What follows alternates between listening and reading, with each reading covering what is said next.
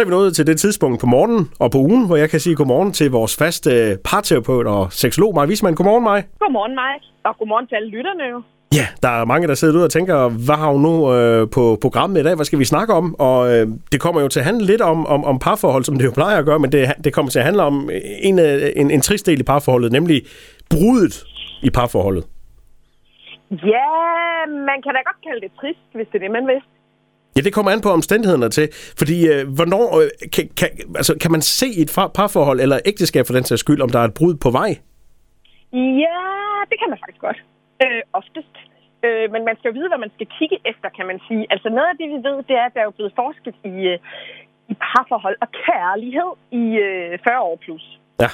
Øhm, og det betyder, at der faktisk har siddet nogle mennesker, højt uddannede mennesker, blandt andet og mest i USA, som øh, blandt andet på Washington D.C. University, på Denver University og forskellige andre steder, har øh, sat sig ned og prøvet at sige, okay, vi har en hypotese om det her. Hvad sker der, hvis vi undersøger det? Holder den, eller holder den ikke? Øhm, og, og så har man på forskellige vis øh, både observeret par, øh, fulgt op på dem, men også interviewet par. Alt afhængig af, hvilke, øh, hvilke form for forskning. Der er jo alle mulige forskellige måder at forske på. Og, og det, man er, det, man faktisk kan se på tværs af den her forskning, det er, at der er nogle tendenser, som, øh, som peger i retningen af, at øh, blandt andet, som jeg faktisk har endt ud med, er en af verdens førende forskere i, i, i, i parforhold øh, med mere end 90 procent sandsynlighed kan forudsige, om et par oplever et brud inden for de næste år. Og det er meget interessant. Så det vi, det vi ved, det er, at der er nogle markører, øh, der, er nogle, der er noget adfærd, øh, eller mangel på adfærd, som hvis det er meget til stede, så ved vi, at der er en markant større risiko for et brud. Og det synes jeg jo er lidt interessant, fordi øh, hvad nu, hvis vi så begynder at være opmærksom på det? Hvad sker der så? Ja, for det ene ting er, at forskerne er det, men øh, hvis vi nu øh, er et parforhold øh, og, og, og, og, og, og skal kunne forudse det her, hvad er det så, vi skal holde øje med?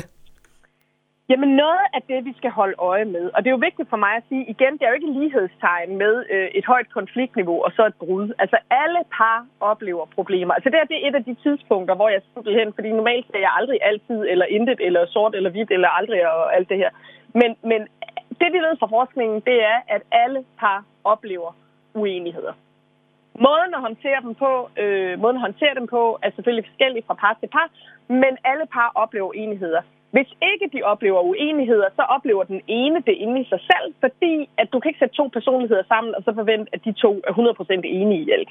Så det vil sige, hvis man har et parforhold, hvor at man ikke oplever uenigheder overhovedet, så kan der være en øh, ret stor risiko for, at den ene hugger en hæl og klipper en tog hele tiden og giver den anden ret. Og det er ikke så godt øh, kan man sige, på, på den lange bane i forhold til parforholds øh, tilfredsheden i hvert fald. Men, men det, man skal være opmærksom på, det er blandt andet kommunikationsfærdighederne. Altså, hvad er det, der sker, når vi for eksempel er uenige? Øh, hvordan er det, vi kommunikerer med hinanden, øh, om man så må sige, når bølgerne går højt? Øh, det er også måder at tænke på om hinanden og om sig selv i parforholdet. Og så er det den særligt den negative kommunikation, måden, man siger tingene på, også uden for konflikterne. Øhm, og det er faktisk ret interessant, fordi det vi kan se, der er der sådan nogle, eller det man kan se, der er der sådan nogle skænderimønstre. Og det er jo noget af det, hvor jeg som forskningsbaseret parterapeut er enormt interesseret i faktisk at se ret hurtigt, hvad er det egentlig, I oplever, når I har konflikt? Hvad er det egentlig, der sker? Så siger du det, så gør du det. Og så hjælpe parerne at identificere de her mønstre og prøve at gøre noget andet. Så man ikke for eksempel i kommunikationen øh, har øh, fjendtlighed, men man har nysgerrighed. Altså prøv simpelthen at erstatte det, der er ødelæggende på den lange bane, nogle gange endda også på den korte bane, kommer ind på, hvor lang tidsperspektiv vi taler om, men vi prøver at erstatte de mønstre, der ødelægger, med mønstre, der bygger op.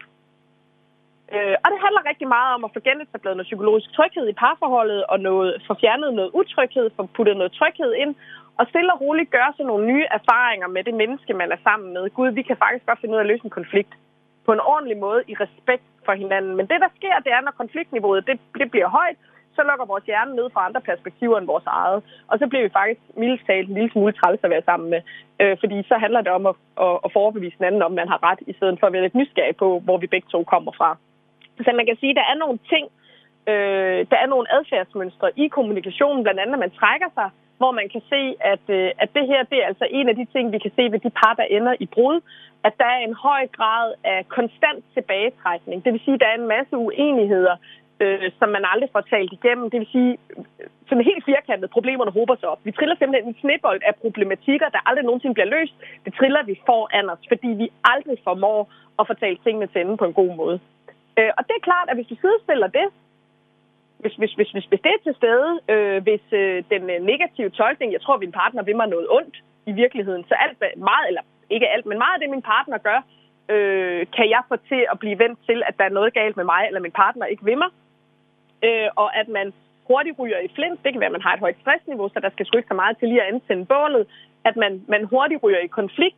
Hvis mange af de her markører er til stede, hvis mange af de her faktorer er til stede, så er der altså bare en ret øget risiko for et brud. Og det, det, det er egentlig det er faktisk relativt indiskutabelt, når man kigger på, hvad forskningen fortæller. Og Men... det synes jeg er interessant. Det er meget interessant. Det er mig, det du siger, det er, at hvis man nu lige oplever, at man har, har skændes med, med, med manden eller konen, og, og tænker, nej, nu vil jeg gå fra hinanden, så, så er det ikke det, der er problemet. Det er simpelthen, hvis man ikke får løst de her skænderier på en ordentlig måde.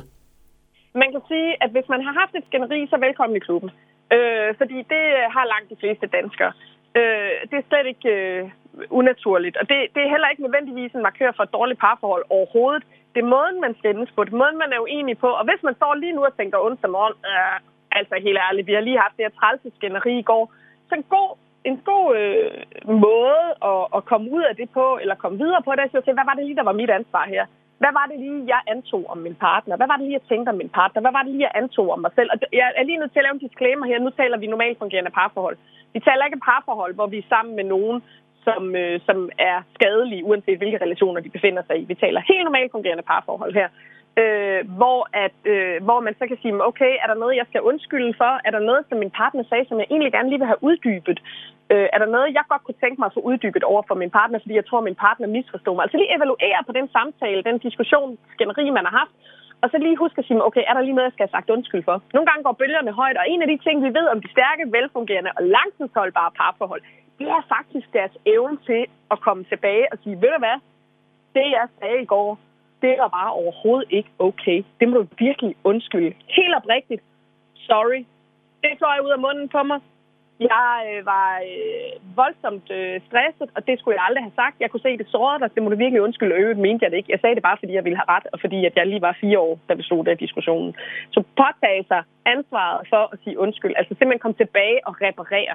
Det er meget vigtigt i, øh, i relationer. Ja, man, man afvæbner sig selv fuldstændig. Ja, det er det. Ja, og man kan sige, nu ser jeg i alle relationer, fordi jeg kunne godt nøjes med at sige parforhold, men jeg skal hilse at sige, at i forældre-børn-relationer er det faktisk også rigtig vigtigt, at man som forældre, uanset hvor gammel man er, kan komme og sige, ved du hvad, det var jeg sgu ked af det der. Det må du faktisk undskylde. Det gik ud over dig. Jeg afreagerede på dig. Jeg, øh, selvfølgelig alt afhængig af, hvor gammel barnet er. Ikke? Det kan også være, det er et voksen barn, men at man, man, man faktisk kan formå at sige, hey, jeg jokkede i spinaten. Det gik ud over dig. Det må du undskylde. Øh, jeg er ret sikker på, øh, hypotetisk set, men, men, men, men jeg er ret sikker på, at hvis, hvis den generelle danske befolkning blev bedre til øh, at sige undskyld, øh, og helt oprigtigt mene det, altså virkelig mærke det der, okay, det, det var faktisk ikke okay, det jeg gjorde, så, så tror jeg faktisk, vi havde den samfund. Og mig, hvis man nu øh, øh, har den øh, egenskab, at man godt kan se det her, det, det er galt, at man, man, man, man, man fyrer løs på hinanden, men man ikke kan gøre noget ved det, øh, så kan man jo stadigvæk tage fat i sådan en som dig. Man kan både tage fat i sådan en som mig, så vil jeg sige, inde på webseksolog, der ligger faktisk under den fan, der hedder gratis, som er lidt misvisende, for man skulle betale med sin e-mail. Det skal jeg huske at sige i forhold til forbrugerombudsmanden og alt det der. Øh, for ellers så kan jeg, hvis man ikke indtaster sin e-mail, kan jeg jo ligesom ikke sende noget, men jeg har faktisk et, øh, et, et, et online-kursus, der hedder de fire skænderistrategier, du får alt i verden med undgå, og det kan man simpelthen downloade, og der kommer kvitterfrit. Øh, man betaler med sin e-mail, og så kommer der en e-mail-kursus i rumpetten, og selvfølgelig bliver man også skrevet op til mit nyhedsbrev og alt det jazz, men det kan man hurtigt afskrive sig igen, det er ingen problem. Øh, men, men der kommer simpelthen, øh, så jeg tror, der kommer faktisk otte mails, der følger op på det her lille kursus, øh, som simpelthen i tale sætter fire, der er flere skænderistrategier, men fire af de værste skænderistrategier, og det handler rigtig meget om at tage den tilbage til en, selv man kunne downloade det, så kunne man lytte med sin partner, øh, og, og, og, og så sige, okay, hvad er det her, Øh, hvad er det, jeg skal være opmærksom på? Det er jo altid et godt udgangspunkt at komme og sige, jeg har bemærket, at når vi diskuterer, så, øh, så er der nogle ting, jeg gør, der ikke er så smarte. Jeg lover jer, det bliver øh, ofte, ikke altid, men ofte en bedre samtale, end hvis man kommer og siger, nu skal du høre, jeg har lige analyseret din adfærd øh, i vores sidste skænderi, og jeg vil godt lige give dig fire punkter, du kan forbedre dig på. Det er ikke så godt.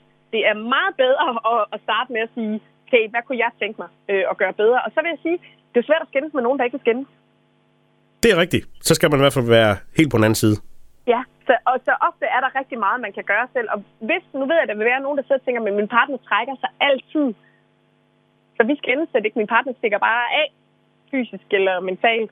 Øhm, det kan vi måske snakke om i næste uge, men der er nogle andre ting, man kan gøre. Øh, og så sige, tag den i, i, i opløbet måske, ikke? Men, men det er en snak i sig selv. Men der er også nogle strategier, man kan bruge der. I hvert fald en øh, god og, og spændende snak her til morgen, Maj. Øh, som altid, så kan man jo øh, følge dig på, øh, på Instagram, og man kan følge din øh, podcast også med, med, med det, du har snakket om på Instagram, fordi du er stadigvæk live her til.